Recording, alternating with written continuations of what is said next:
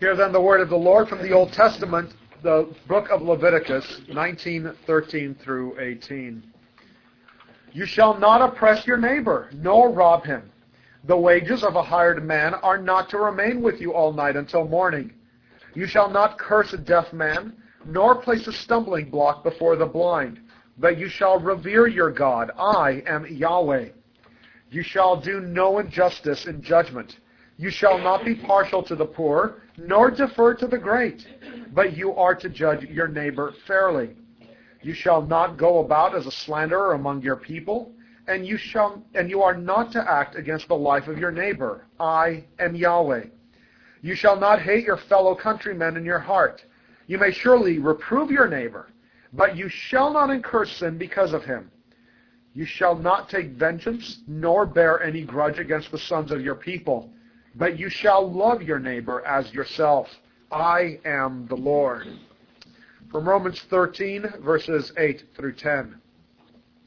Owe nothing to anyone except to love one another.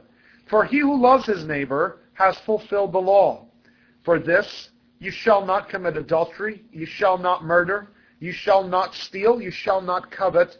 And if there is any other commandment, it is summed up in the saying, in this saying, you shall love your neighbor as yourself. Love does no wrong to a neighbor. Love, therefore, is the fulfillment of the law. Thus far, the written word. Our Heavenly Father, grant that we shall understand this high calling that you've given to all those who are called by your name, that we understand what it means to love, and that we will not distort this teaching in any way.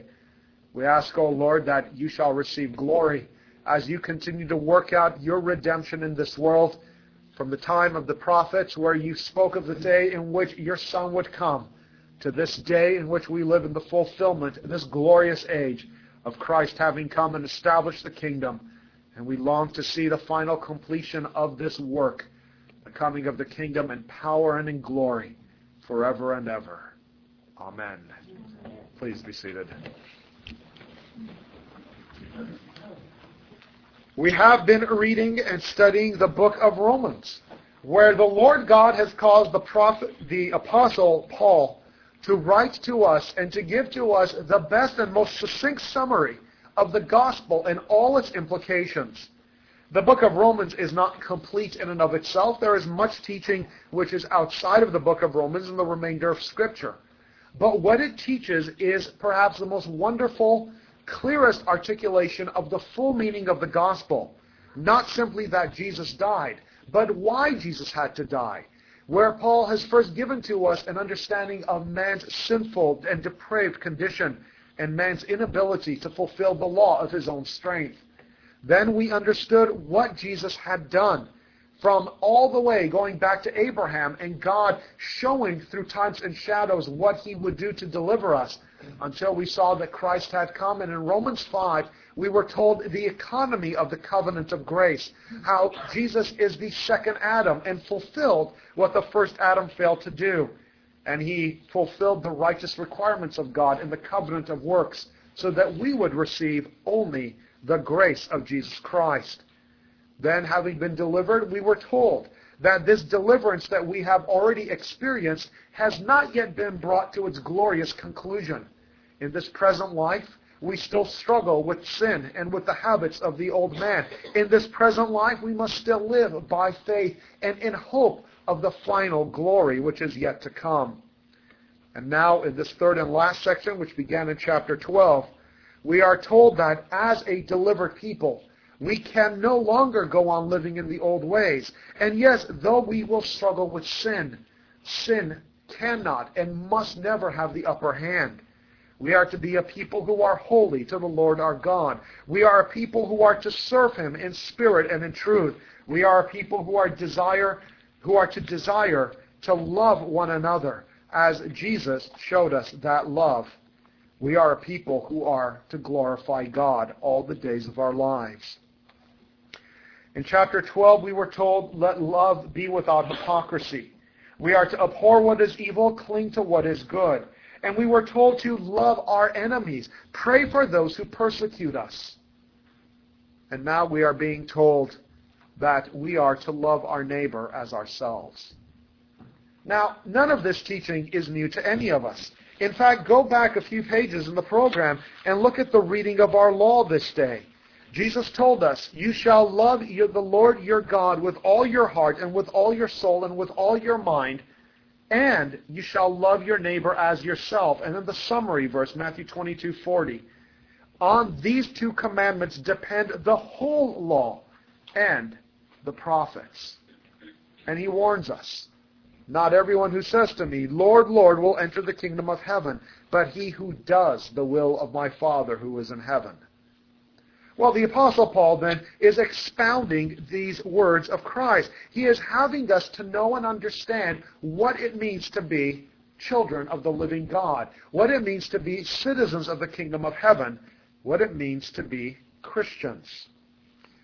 First, unfortunately, because of the distortion of men, we must say what this does not mean. Now, there is a teaching among the holiness movement crowd. This would be the Wesleyan holiness that is captured in the Nazarene church, certainly comes out of the Methodist church. But this idea that in this present life, you will be able to achieve perfection. A perfection of a sort that God will actually reward because it merits a good reward. This is not perfect obedience to the law as we teach it and understand it, as they would even acknowledge they cannot do that. But rather, it is a perfection that comes in all the intents of the heart being loving. And so, in the Nazarene church, in the Methodist holiness movement, and the Pentecostals, of course, are a part of this, they would say, no, I am perfect because I have perfect love for my neighbor. Sure, I may have lied, stolen, and committed adultery, but none of this is sin because I have a love which covers a multitude of this sin. This is preposterous. God has not lowered or changed his standard. The law of God remains all that he has revealed. It is perfect, and there is no lesser standard or a substitute standard with love. So that teaching must be dismissed.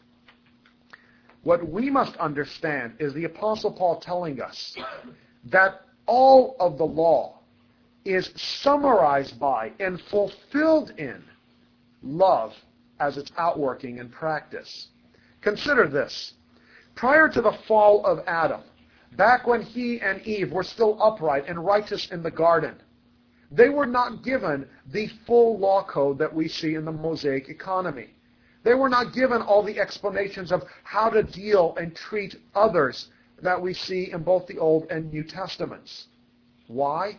Because being upright in heart, it was sufficient for them to understand love. They knew what love meant. They weren't led by sinful passions and desires. And in the same way, when we are glorified, we shall have love.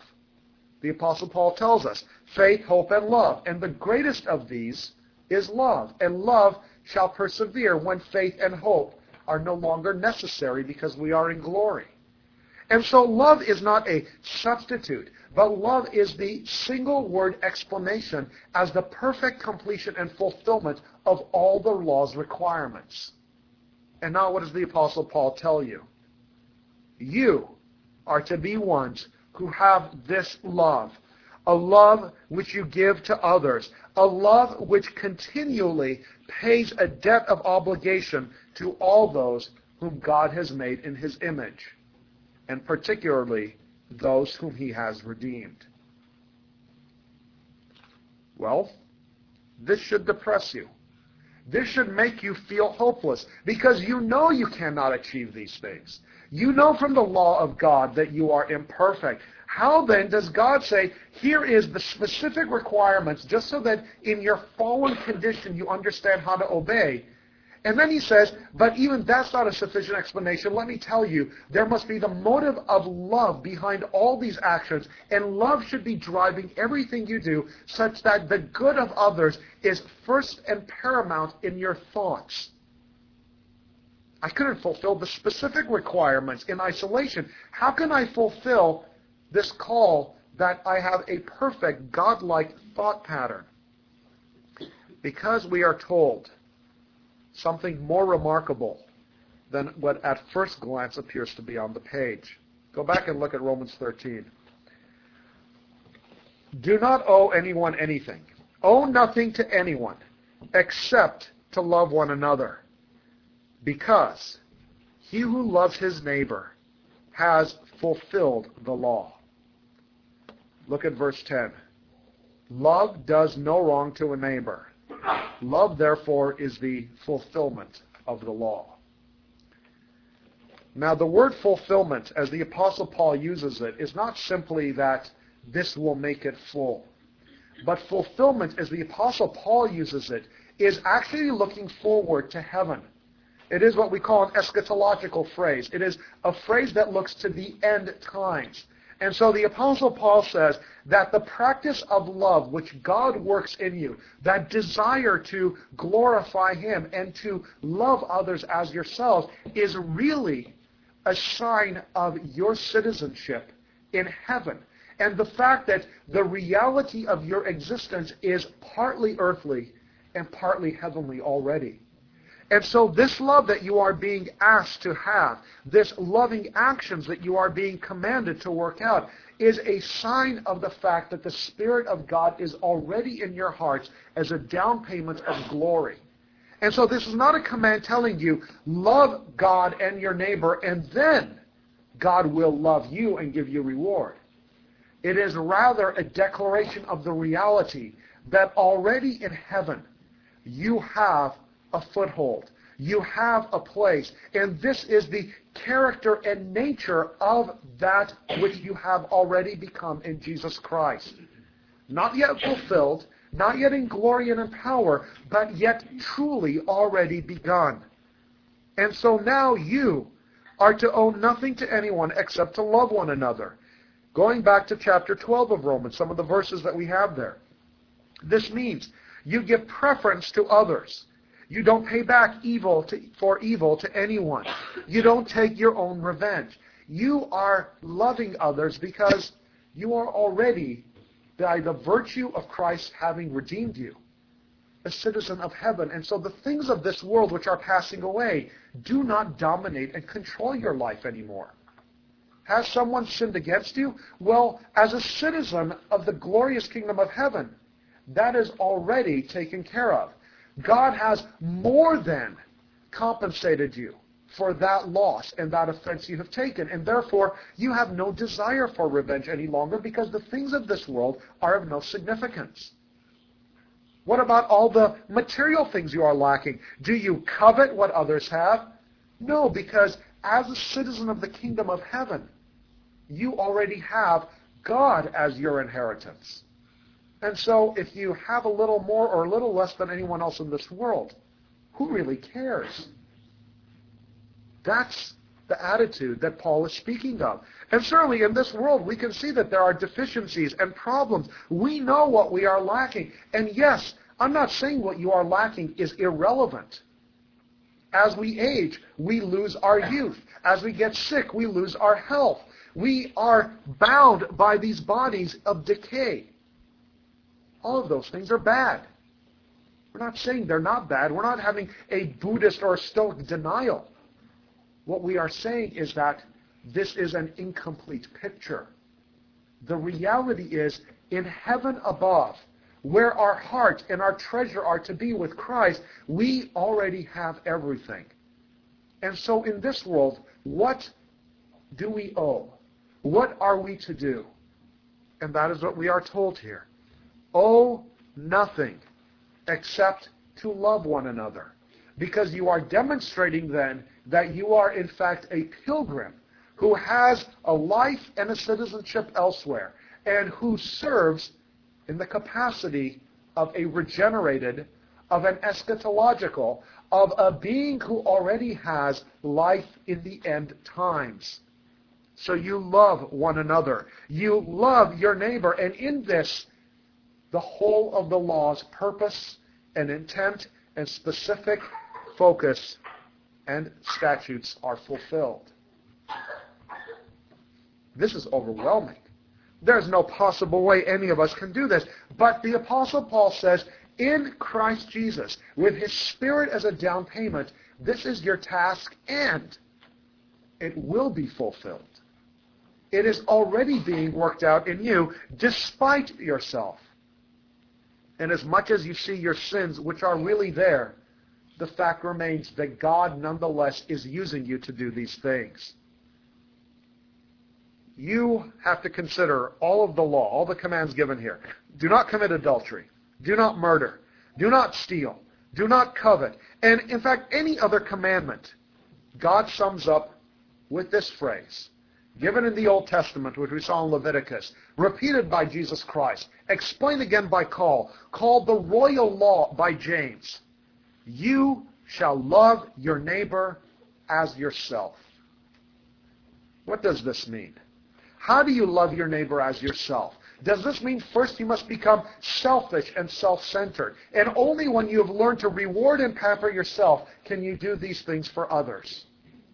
No.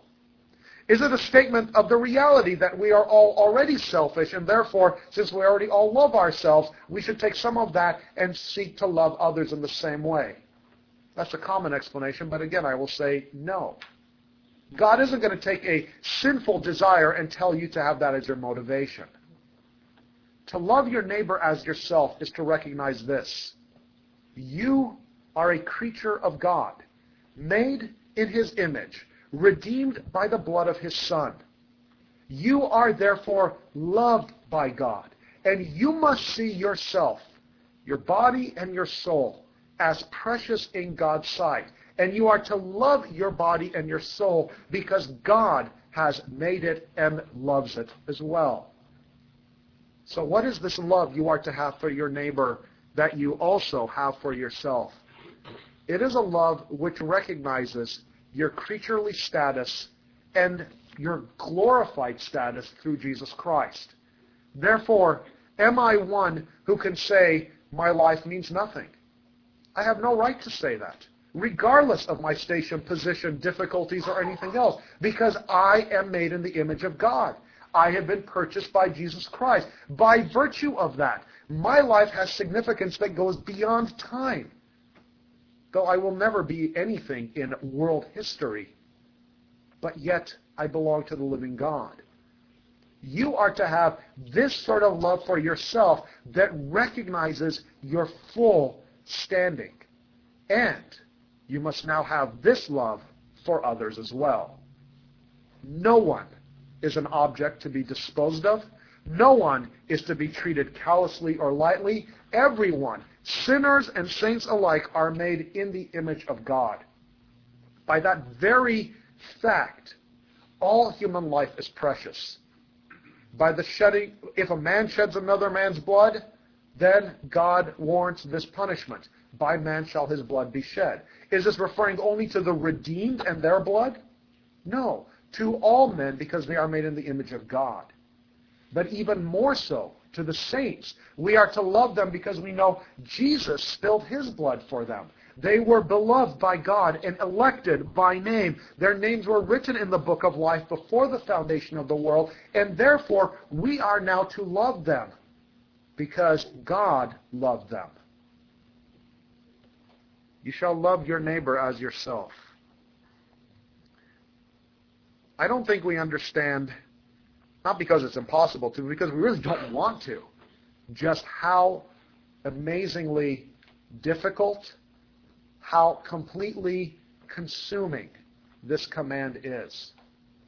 This doesn't mean simply extend general courtesy, learn people's names and say hello. This doesn't mean be polite to people or just grin and bear it when people irritate you. This means understand the service and duty you owe to others in every capacity. First, just by living and existing, you owe each and every other person in the world a love because they are made in the image of God. Beyond that, to those who are members of the kingdom of heaven, citizens of his church, to them you owe even more. You are to love them in a manner that God has shown love. You are to actually know the needs of others and do good for them.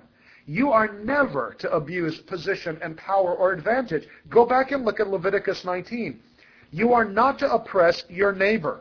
You are not to rob your neighbor.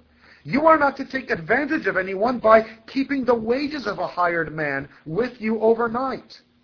You are to immediately see that people receive the benefit that they are due. You are not to take advantage of a strength that you have. So you are able to speak, but you are not to curse a deaf man. Even though he can't hear it, you are not to do it. You are not to place a stumbling block before the blind. The disadvantage that others struggle under are not to be used by you for your advantage. Rather, you are to see that there shall be justice, that there shall be for them good. You shall do all these things because you revere God, because you honor the King. You shall do no injustice in judgment. You are not going to favor the underdog, be partial to the poor, nor are you going to kiss up to the ones who have power. You will not defer to the great. Rather, all your judgments are to be done fairly and righteously. You are never to slander anyone among your people. You are not to act against the life of your neighbor. Well, looking at how broad the context is now in the New Covenant, where Paul says, you are to take your own revenge against no one. In fact, Jesus and Paul both tell us you are to actually pray for your enemies and those who persecute you.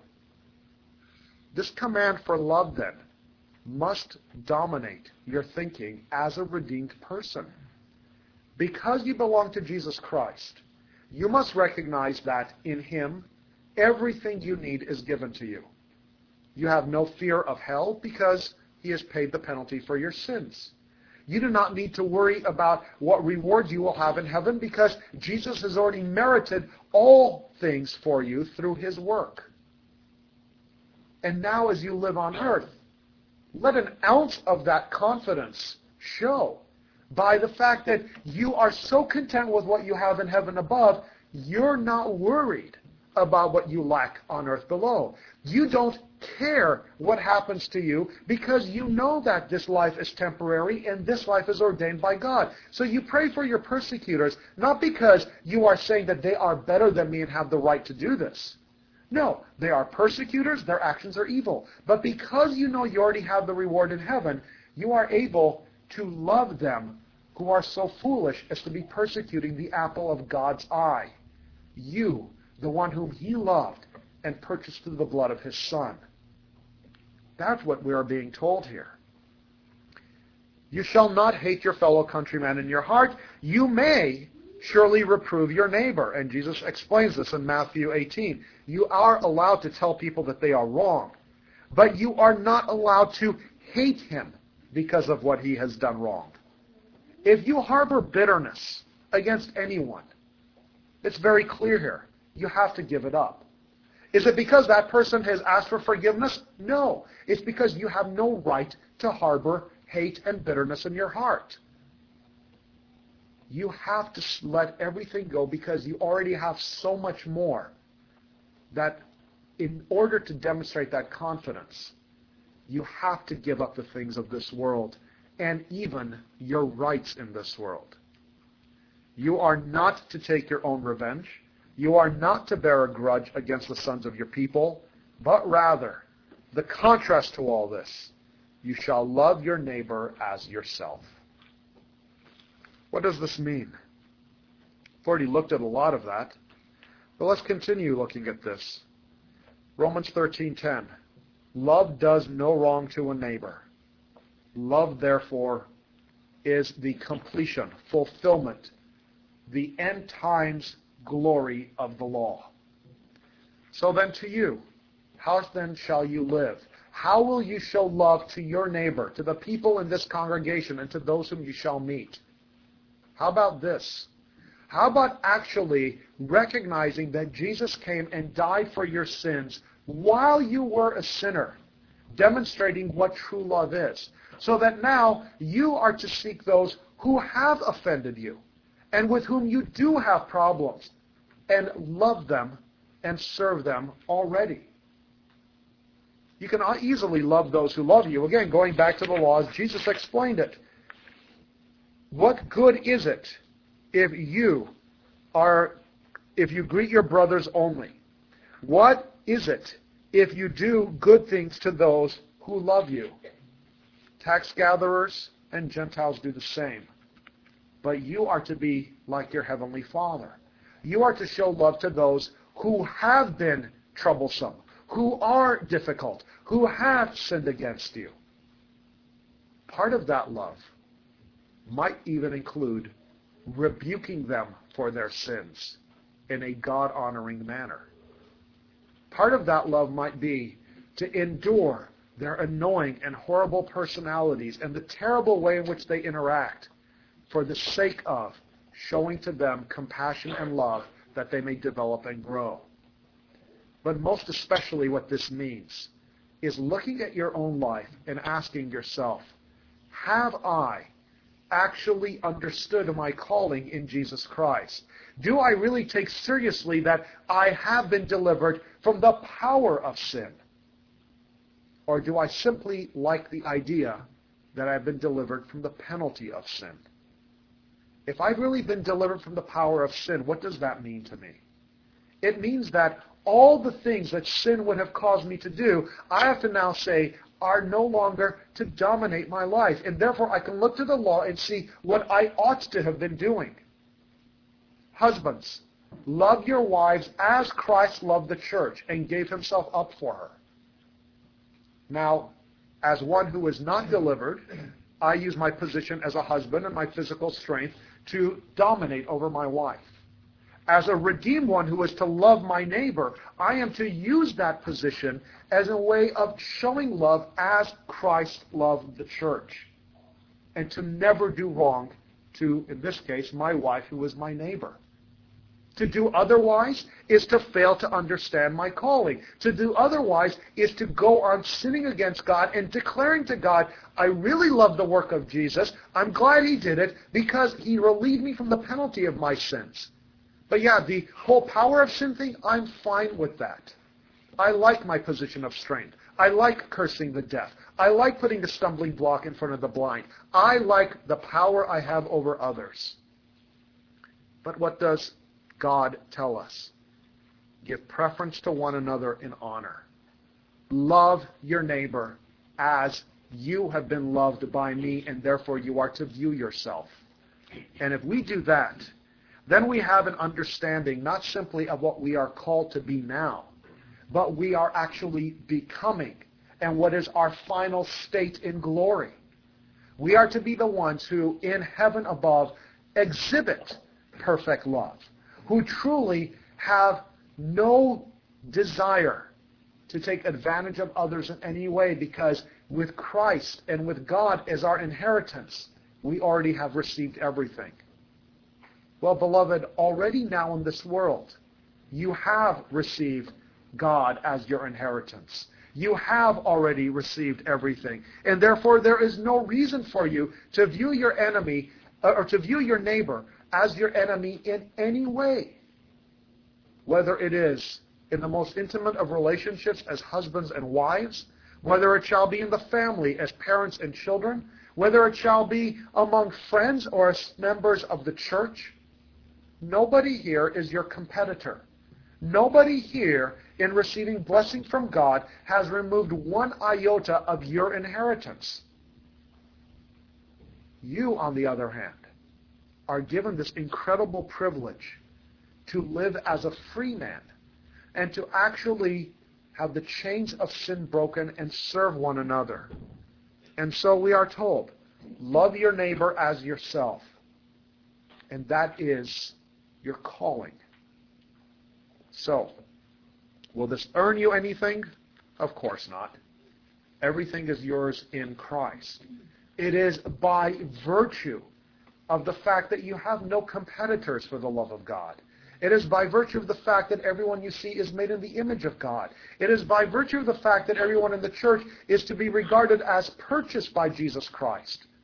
that you are able to set aside all animosity, all hatred, all greed, all envy, all lust, and to simply love those whom God brings to you as your neighbor.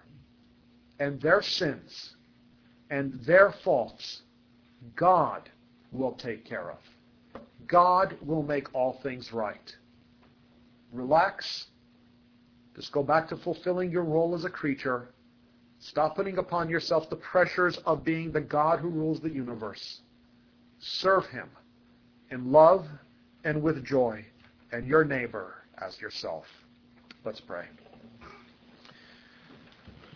Our Heavenly Father, we are broken and humbled because it is impossible for us to love as we are called to do. And yet we know that these commands are not given in vain. We know that they are the right thing for us.